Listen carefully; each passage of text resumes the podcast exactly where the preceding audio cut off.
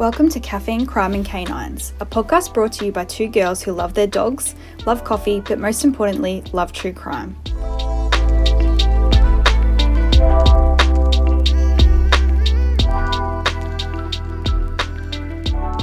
What?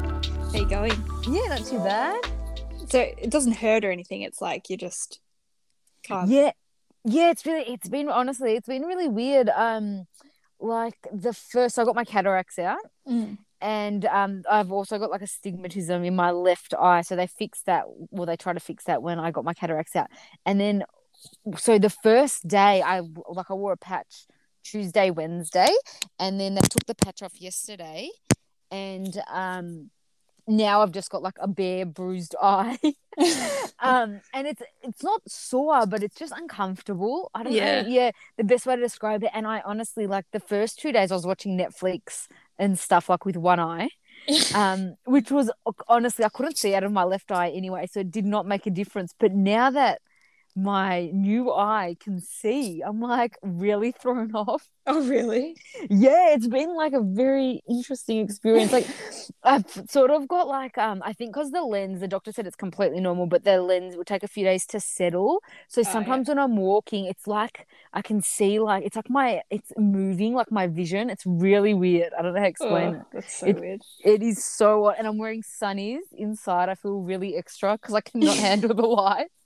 So Mm. um yeah, I've just been binging uh what's it called podcasts all day today, which has been Yeah. nice. That's good. Yeah. Um, Are you yeah, good? yeah, I'm good. Just doing nothing. I'm getting a bit bored now. Are you? Yeah, I'm getting really bored. Um, but yeah, looks like we're going to be in it for a bit longer. I know. And do you know like like especially to how nice it was today. Honestly, I Oh. was so nice. I was watching like the blue sky from my window, just like wow. it's, yeah. But um yeah, sucks. We're definitely gonna be in for I reckon another month at least. oh yeah, for sure. Crazy, hey? It is honestly. I just uh, I don't. I do not watch any news. Like as in, I don't watch the presses. I don't watch anything anymore. I just Nah, don't want to know. Neither do I. No, They're too neither do I. depressing. I feel know. like it's literally, and when I see the clips of it, it just makes me angry. So it's better that I don't watch it. yeah, I do the same now. Just Um, too much. Um, yeah, so for the listeners out there, um, as I was just saying, Karina got her eye surgery this week. So we decided to do another one of those episodes where uh, Karina has no idea what we're going to be talking about today. And I've researched a case that I'm hoping she doesn't know. I'm pretty sure you don't know this one. Um, it's freaking crazy. I don't even know where to start. It's like full on, but it should be really good. I hope you enjoy the story, Karina. I definitely, I, you know, I'm gonna be so annoyed. I feel like I'm gonna have questions. Should we have like a buzzword, or should I just wait till the end for my questions? Oh, just just um interrupt me. I okay. think. all yeah, right, cool. because yeah, there will be a lot of questions. Um, so we did a lot of research on this case from pretty much one documentary, mainly, um, which had some really good info in it, and yeah, it's a really good doco. So I'll put all the I'll mention all that at the end. yes, I think I'm gonna want to watch the doco. It's really this. good. Yeah. Um, but I've got so many notes. I had to try and um, condense them down, but I didn't do very well. So, do you want to get straight into it? Yeah, let's get let's get into it. I'm excited. Okay. So,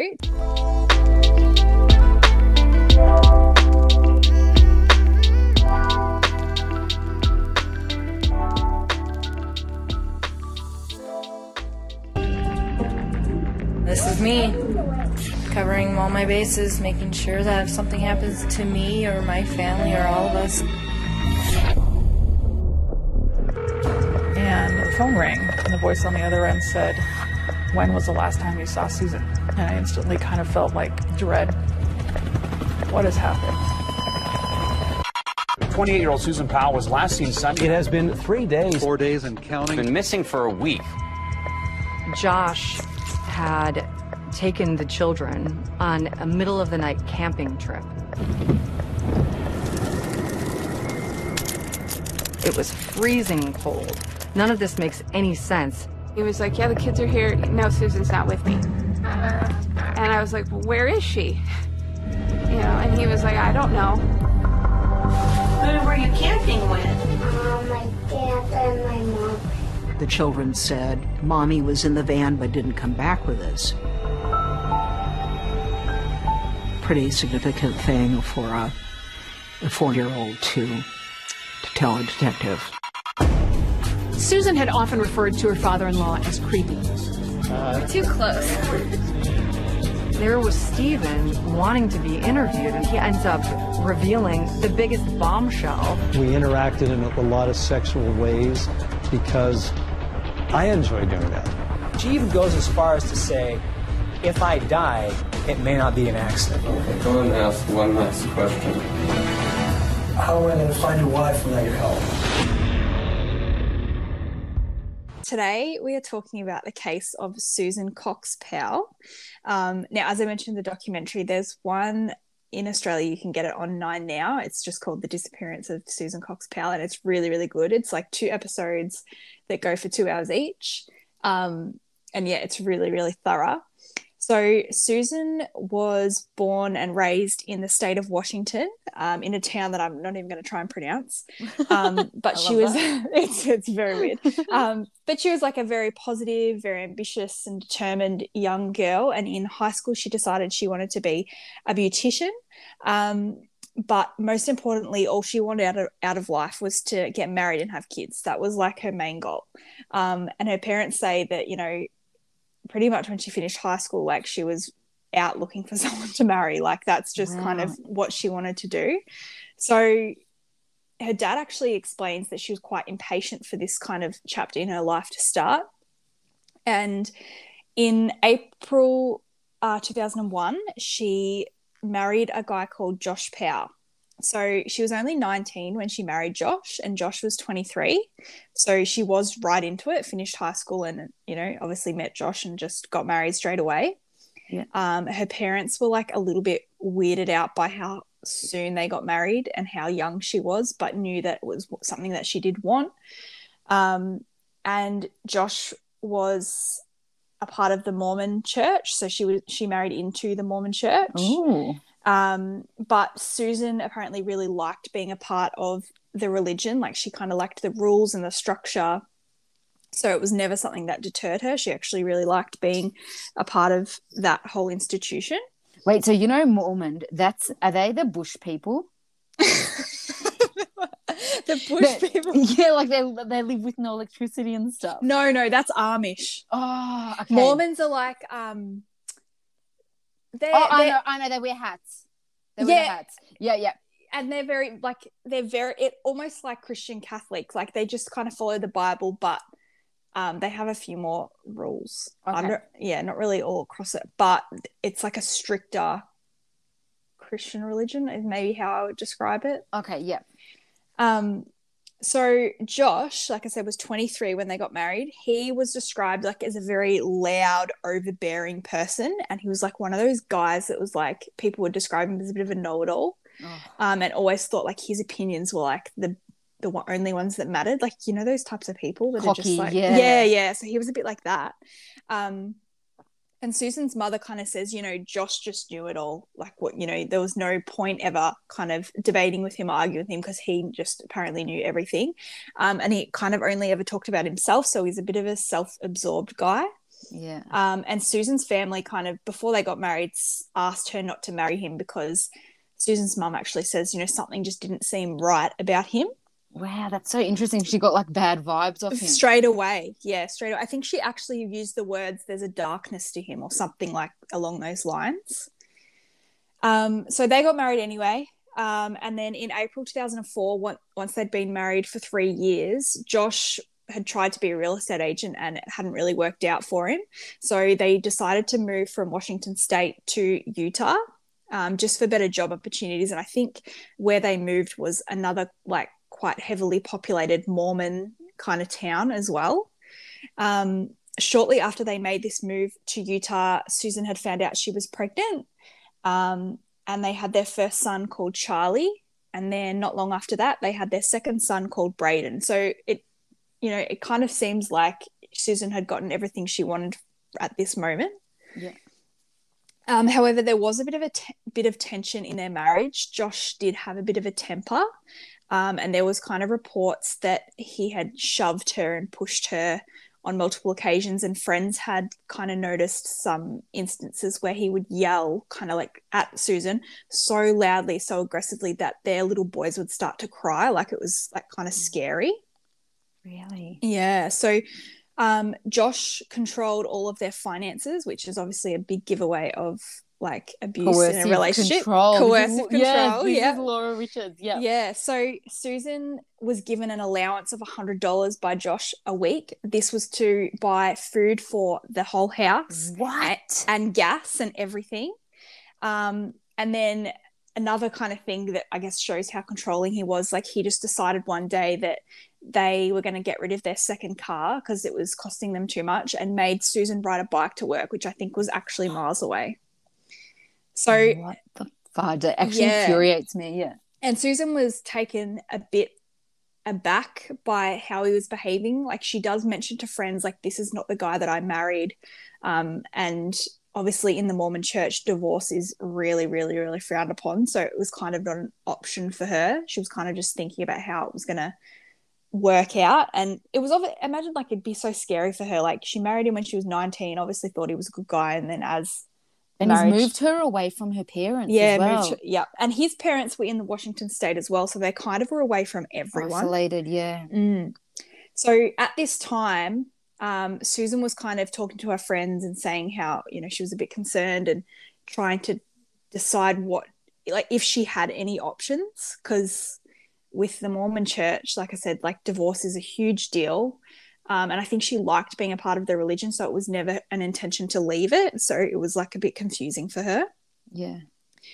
Um, so on December the 7th, 2009, at this point in time, Josh and Susan had been married for eight years. Uh, Josh's mother, who I think went to visit them in Utah quite frequently, and I think Josh had a sister that lived not far away as well. But Josh's mother called 911 to report Josh, Susan, and their two boys as missing. In the call, she says they weren't responding to people knocking on their door, and there was no car tire tracks out of their driveway. And this was unusual because the night before was a huge snowstorm.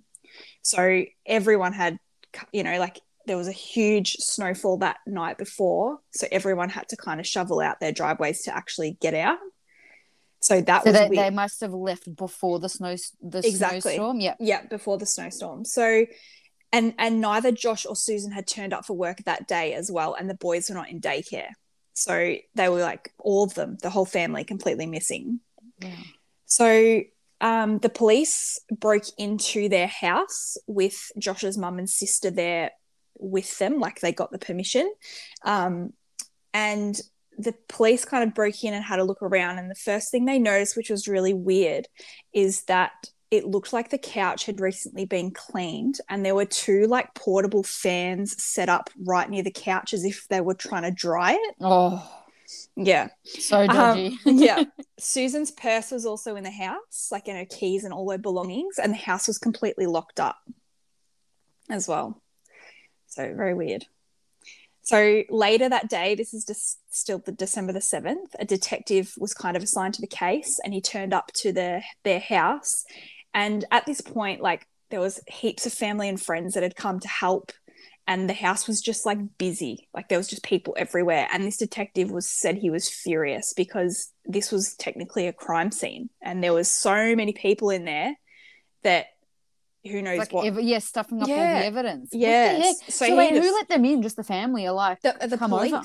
yeah and the Oh. family were there um i think it was just like a local police department so i just don't think that they thought like that it was anything sinister Yeah. uh, but the detective immediately kicked everyone out and he said he just started taking photos of everything he just tried to take photos of everything as it was at that moment in time because who knew what had been moved at that point Yeah. so, a friend of Susan's, her name was JoVanna, she was actually the last person to see Susan. And this was the day before. She said she'd spent the afternoon of December the 6th with the entire family, so Josh and the boys. And this was at around 4 p.m. on this afternoon. Josh was apparently making pancakes for Susan and not the boys, just Susan, which was very, very unusual because all of his friends and family said he refused to cook. Like he was not, not a domestic person at all. He never cooked ever. So the fact that he was cooking for Susan was really odd. Wow. Don't tell Yeah. drugged her. Sorry. Keep going. Mm. So um, the friend still stayed at the house, and after a while, she she said um, to her friend that she was feeling really tired and she was going to go lay down. Um, and then Josh said to JoVanna, "Okay, you need to leave. I'm going to go take the boys sledding or something. They were going to go play in the snow." And um, this friend JoVanna said Josh had already driven off before she'd left the house. Like he was like, "Quickly get out," and then just drove off. So that was her last. like- yeah, Okay. Yeah. Yeah. and that JoVanna, like that was the last interaction with Susan, and like that was it. Like So that's she all. said goodbye. I'm gonna go. Susan's like, I'm gonna go to sleep. I'm not feeling Yeah. well. Yep. And JoVanna's like, bye. And then they left. She left. Yep, exactly. Yep.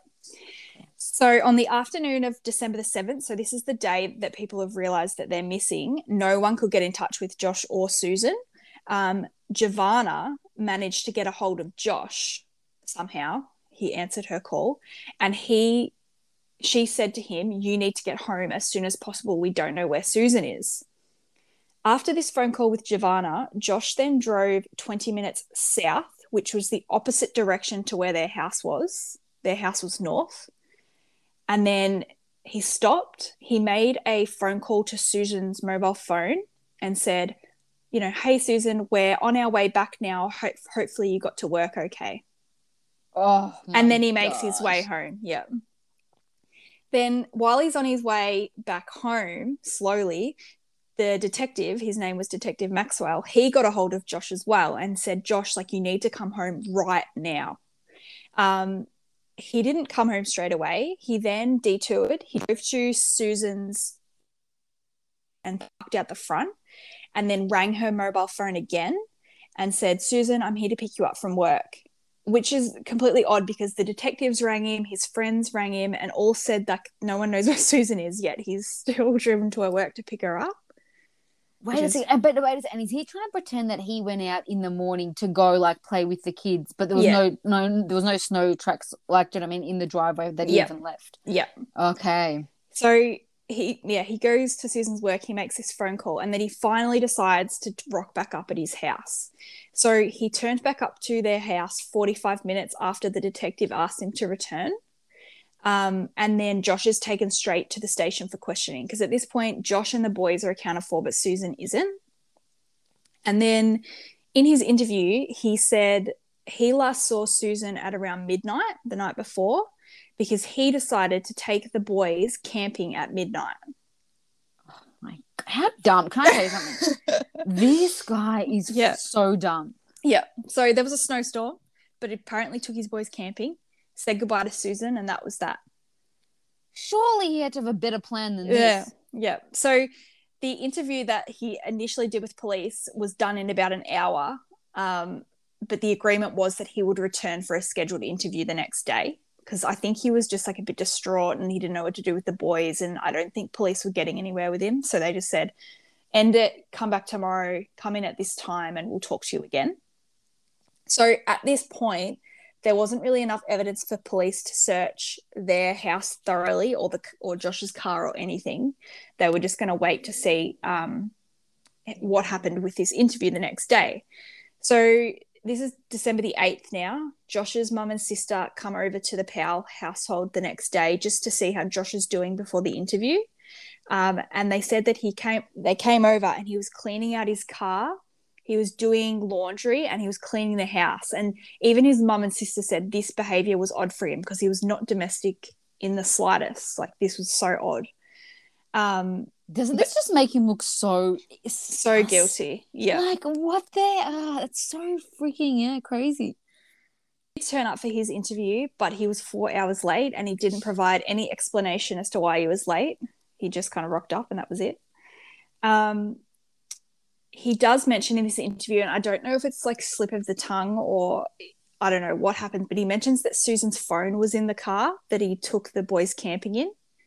So the first kind of red flag is like, okay, well, if you knew that your her phone was with you, why are you calling her to tell you that you're coming back? Why are you calling her to tell you that you know I'm here to pick you up from work? Like, Yeah, isn't it really- ringing? Like even if it's on silent, you usually hear. You know what Yeah. I mean? Like you know it's in the car.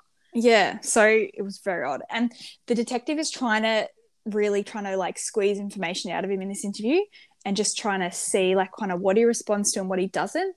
And he kind of says things like, oh, you know, did Susan ever have an affair? Was there a possibility she could have run away with another guy? And he was like, no, no, no. And then the detective said, okay, was Susan depressed or suicidal? And it's like he just paused and was like, you know what? Yeah, she was suicidal. So it's like mm. he, he he kind of heard that and thought this plan will work, you know? Yeah, they put that in his head, like it's Yeah. a planted a seed. Yeah, all right. Yeah.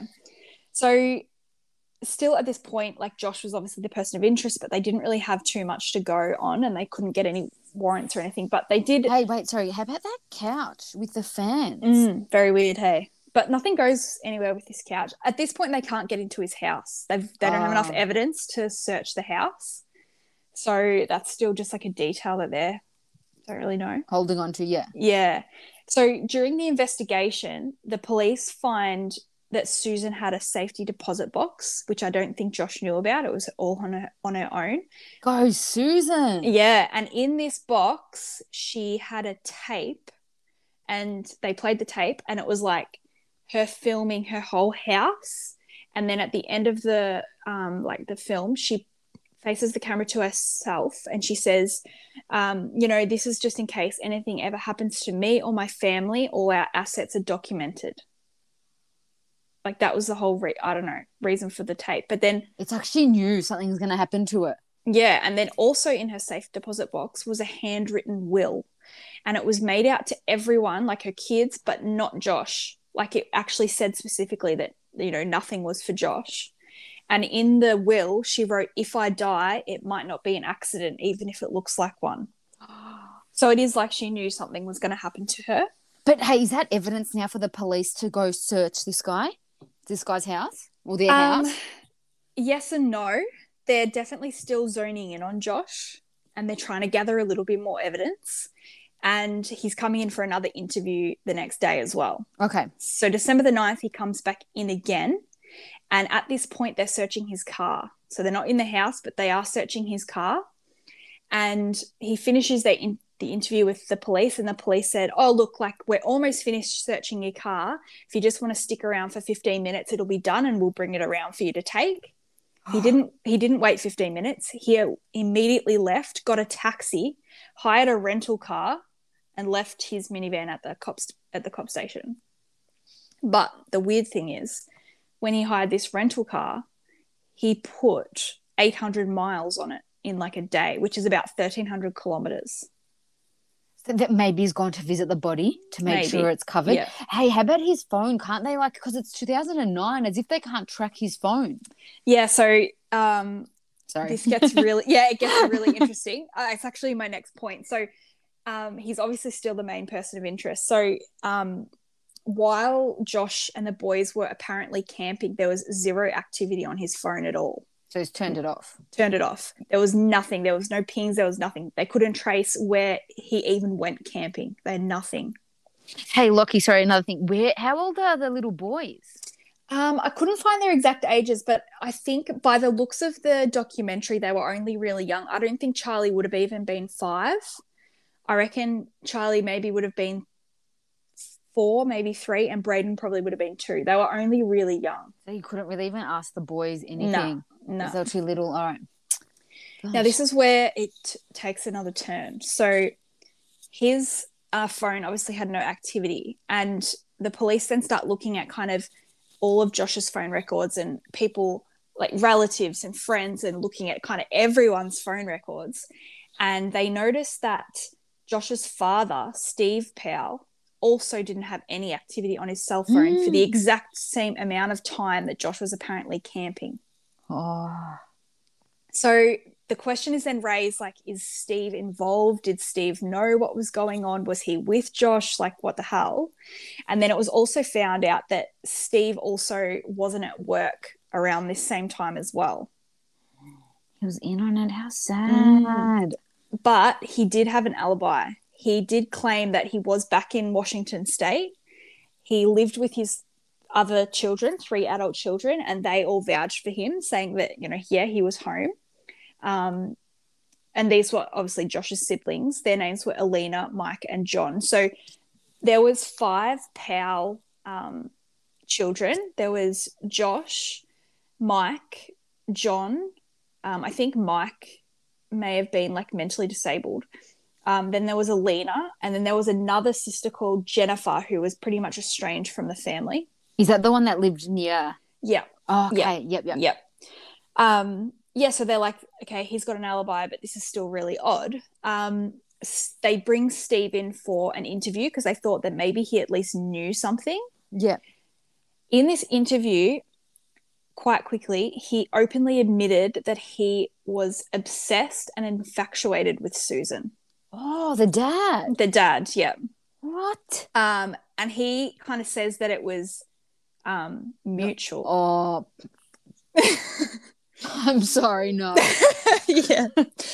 But a lot of people describe Steve as being very narcissistic and out of touch with reality. And he always thought Susan was flirting with him, even though she wasn't.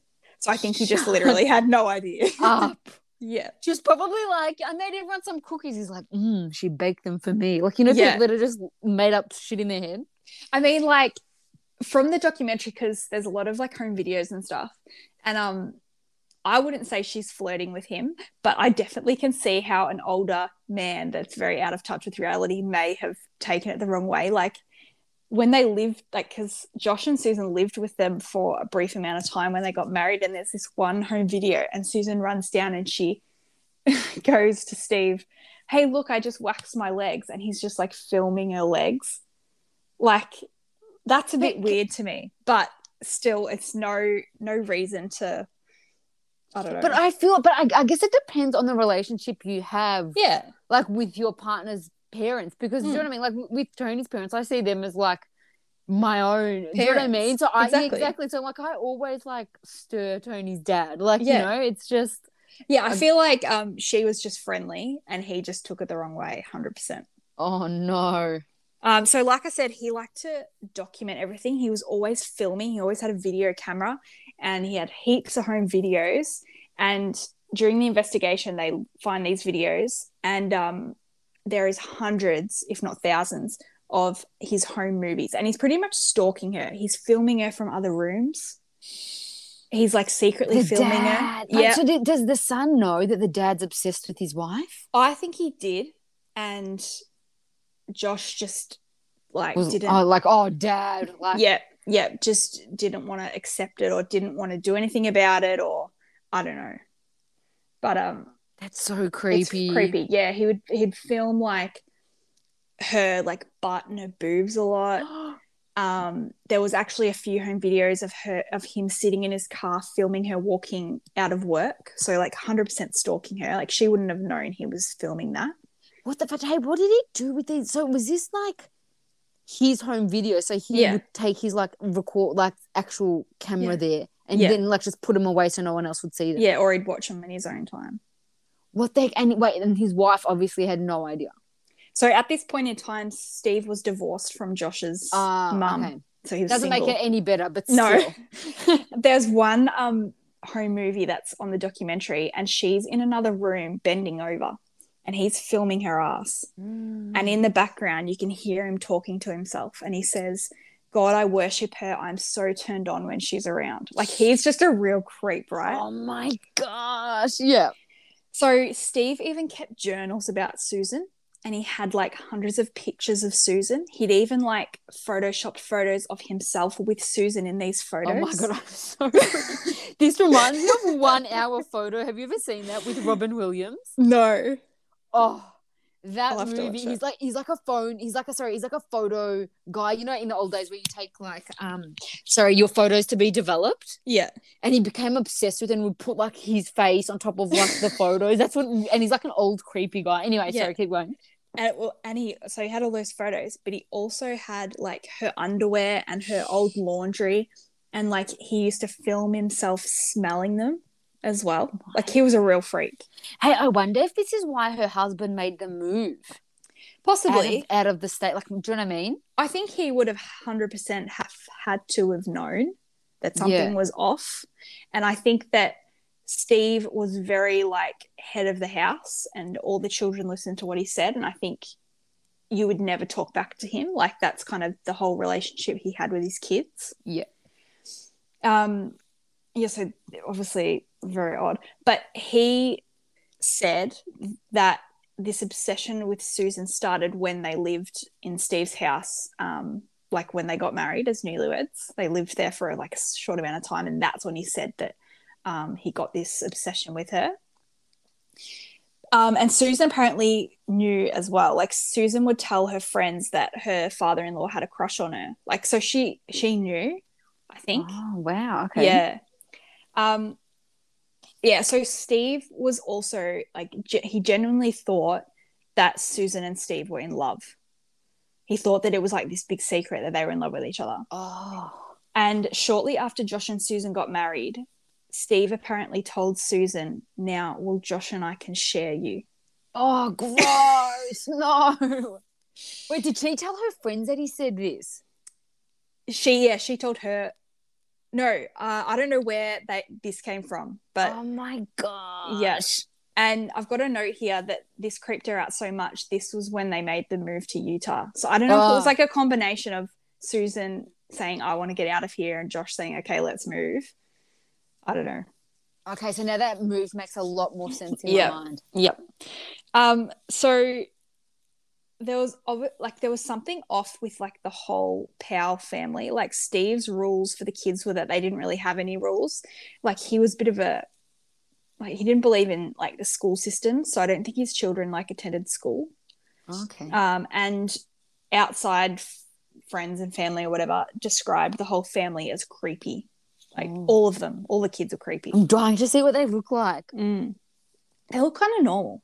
Honestly. Yeah, yeah. It must have been just the the weird, like, do you know what I mean? Like your gut. You know how your gut tells you stuff. Yeah, it was. Oh, it's, it's just weird. Anyway, so they found journals of Steve, and it said in those journals that he wanted to get into polygamy. Like that's when you have multiple wives, and he wanted another wife. And Teresa, which is the Josh's mum, um, they were obviously married. I think like he brought it up to Teresa, and she's like, "No way, we're getting another wife." Is this Um, part of? Is this like a Mormon thing, or no? It's not even part of it. I don't think so. Not that I. Because I was going to say, how the heck in that religion would you be able to? You're not allowed to get divorced, but you can have multiple wives. Well, I think um, Mormons, I, I don't think it's related, but Mormons, I think men are held in very high power. So I don't know Oh, if he just like thought it just went from there. You know what I mean? Yeah, yeah. Um, Teresa also said like she divorced him because of the polygamy thing, and he was also like obsessed with porn. Oh my gosh. And Jennifer, which is the the daughter that's kind of estranged from the family, she recalls this time where she went on a business trip with Steve, and in the hotel that they stayed in, he sat there and watched porn with his daughter in the room. What the heck? Mm, You are mm. kidding. Real creep. Yeah. Well, no wonder she ran away from them. Yeah. So they obviously the police unraveled all this stuff about the Powell family, and like this is where they started focusing on, and they also started focusing on Mike Powell. So Is that the brother? yeah, so I got it mixed up. So Mike was John Powell was the one that was mentally disabled. Mike was not, and Mike and Josh were apparently quite close.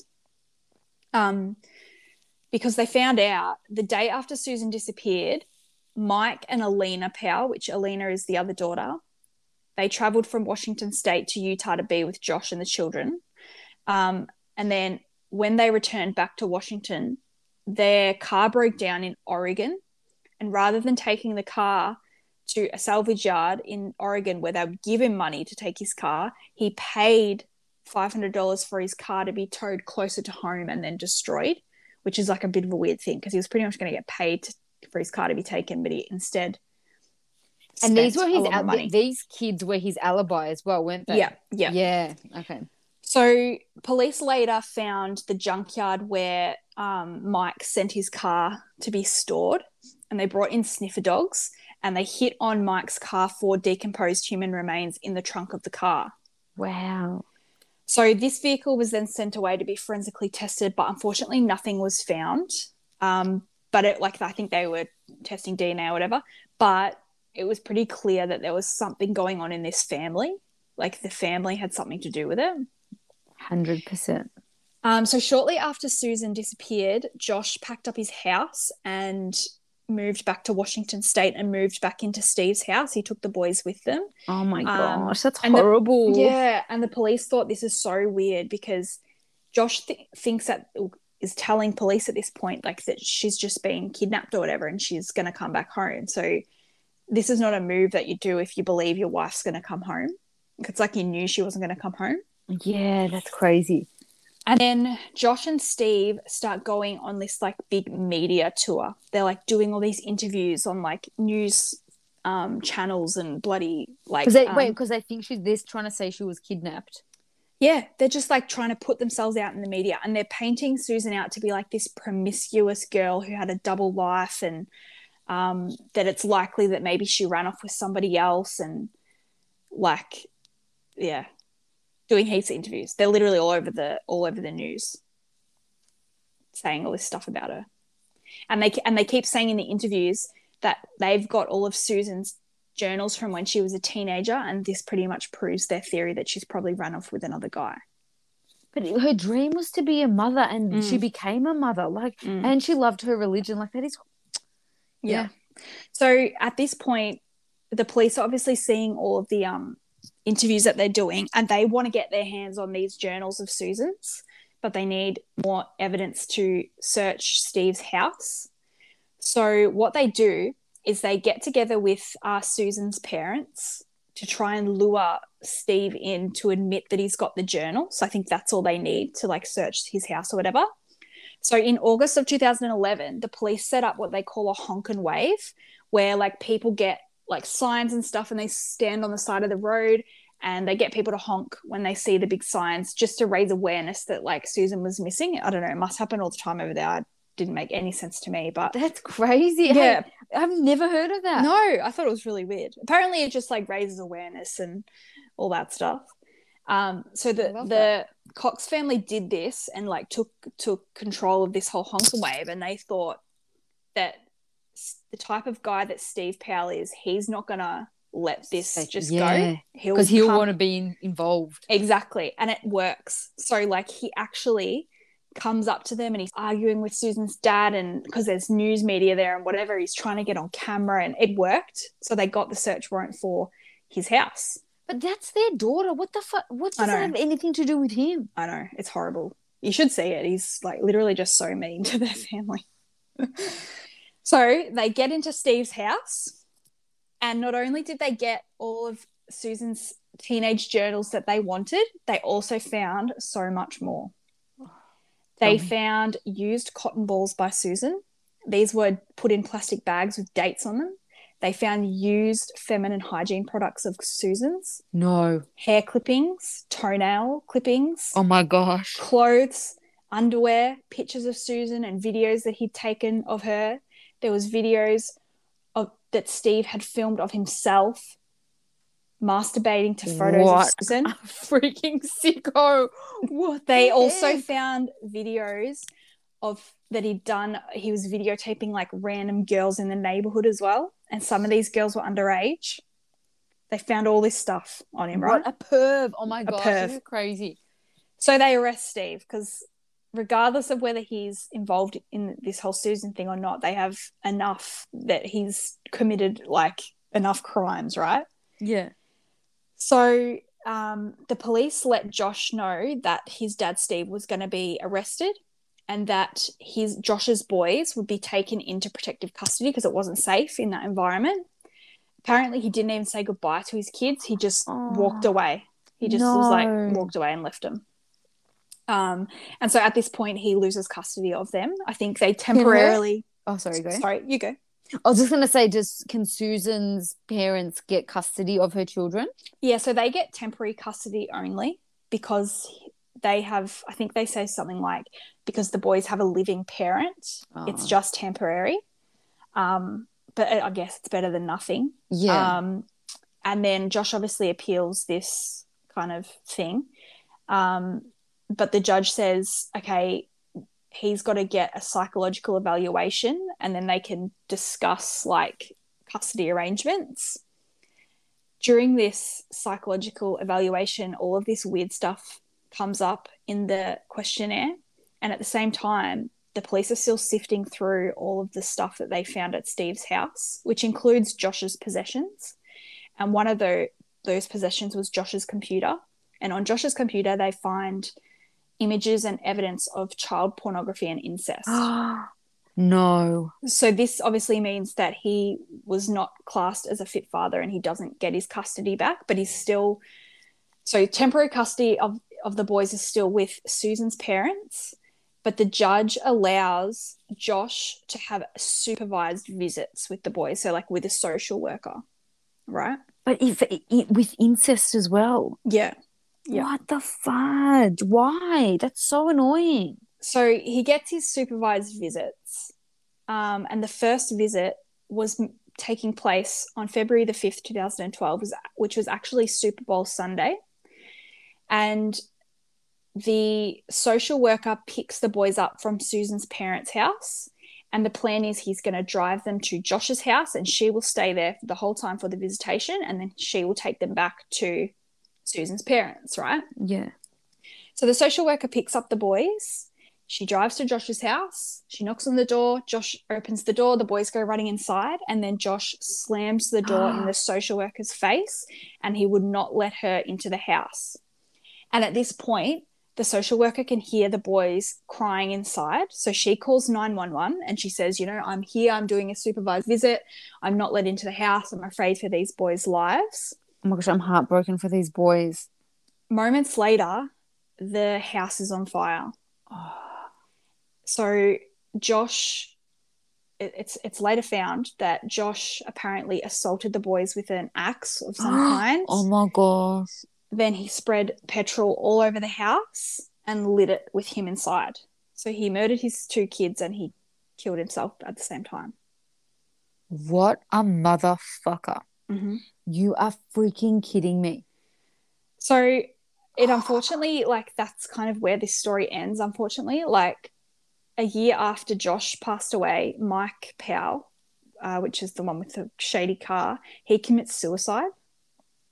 No reason why, he didn't leave a note or anything. And then a few years after this, Steve's obviously doing time for I don't know what it, what he's doing, stalking or whatever. He Being gets- a pedo? Being a pedo, yeah. He gets released and he lives in like this halfway house for registered sex, sex offenders. And during this time, he has a heart attack and he dies. Oh, So- good riddance, honestly. So the police have nothing now, and that's that's literally the end of the story. No one knows what happened to Susan because everyone that maybe has an answer has passed away. How about the daughter? Wasn't the daughter with him? Like as the sister? Yeah. Yeah, so Alina is the youngest of the five kids, and she talks in the documentary, and she's still very on her dad's side. But they talk in the documentary that Steve was obviously a, like a master manipulator and held himself in very high regard, and thinks that Alina is kind of brainwashed, really. Like, Or maybe because she's a girl, like as you said, Mm. because it's like male dominant, he maybe didn't share as much Yeah. with her as he did with the others. that is a horrid story. Oh my I know. gosh. I know. Those poor little boys, Lockie. I know. Um, yeah, it's pretty crazy. What the fudge? Oh my gosh. I actually oh So that's the story. that's literally it. It just turn after turn, really. that is Um, madness.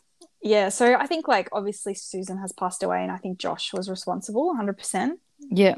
And I think Steve knew. I don't. I don't know if he was necessarily with Josh, but I think that Josh would have told Steve what had happened, at, at least.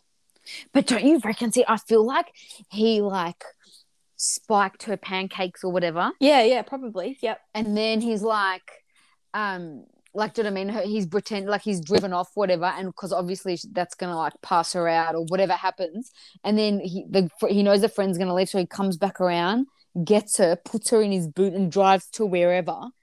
Yeah, so in the documentary, they talk about how um, Josh was like obsessed with crime TV shows, and he used to always, yeah, he used to always say to Susan like, you know, if you wanted to get rid of a body, you should throw them down a mine. He thought that the best place to get rid of a body was to throw them down a mine, and there was heaps of mines in the area of Utah. Police did search as many mines as they could, but it's was really hard. Like Utah is so mountainous that they couldn't search every single area. You know, they did their their best they the best they could. But I think the theory is that he killed her at home somehow and put her body in the car, put the boys in the car, drove her out to a mine.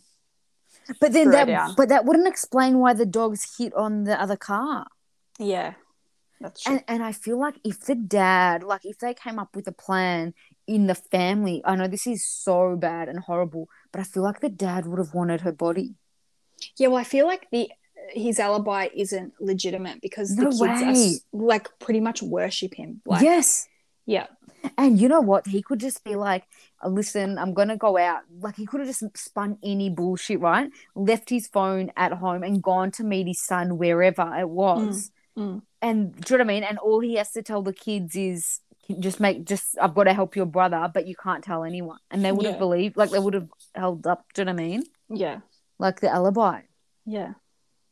I definitely think they had something to do with it. I think so as well. the fact that the brother committed suicide as well the dad was a creepy pedo freak and Yeah. the son was just i don't know i don't even know that's ho- And then the only kind of other sane daughter, the oldest daughter, she's estranged from the family, and she talks on the documentary a lot, and she 100% no- thinks that Josh killed Susan, yeah and that Steve knew something. She that's her 100 like that is her opinion. hey but his ex-wife she talks on there as well Um, not really. No, I think very briefly she talks about why they got divorced, but that she doesn't talk very much about it.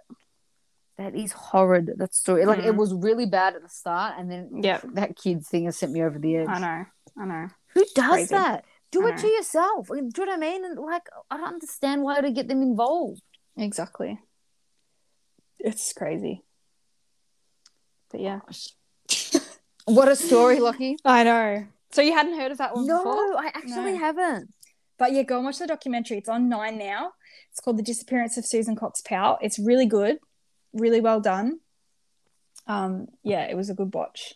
i definitely am gonna go watch it now that's crazy Yeah. So I feel like all, this whole episode, I'm like, that's crazy. That's Yeah, crazy because yeah. there's so much going on. yeah, like I kind of knew briefly about it, but obviously learned so much more watching that doco, and I was like hooked. I couldn't believe like there was just so many spanners. Yeah. yeah. And you know what? Lucky, it's not like your normal ending. Like they were found guilty and put away. It's like No. it just explodes and then there's no ending. Yeah, everyone's dead, so they've got Yeah. no information, which is unfortunate. No, it very, it very much is. Like, Mm. especially because that was her whole dream the whole time. Yeah, yeah, it's very sad. Sucks. Um, but yeah, that's it. That's this it for this week. That is, yeah, a wrap. Yeah, so if you have a case you want us to cover, send us a message on Instagram. Our Instagram handle is at Caffeine Crime and Canines. Yes, and review, rate, um, message us on Insta, all that stuff. Yep, do all of that. Yes. But until next week, Until next week. bye. Bye.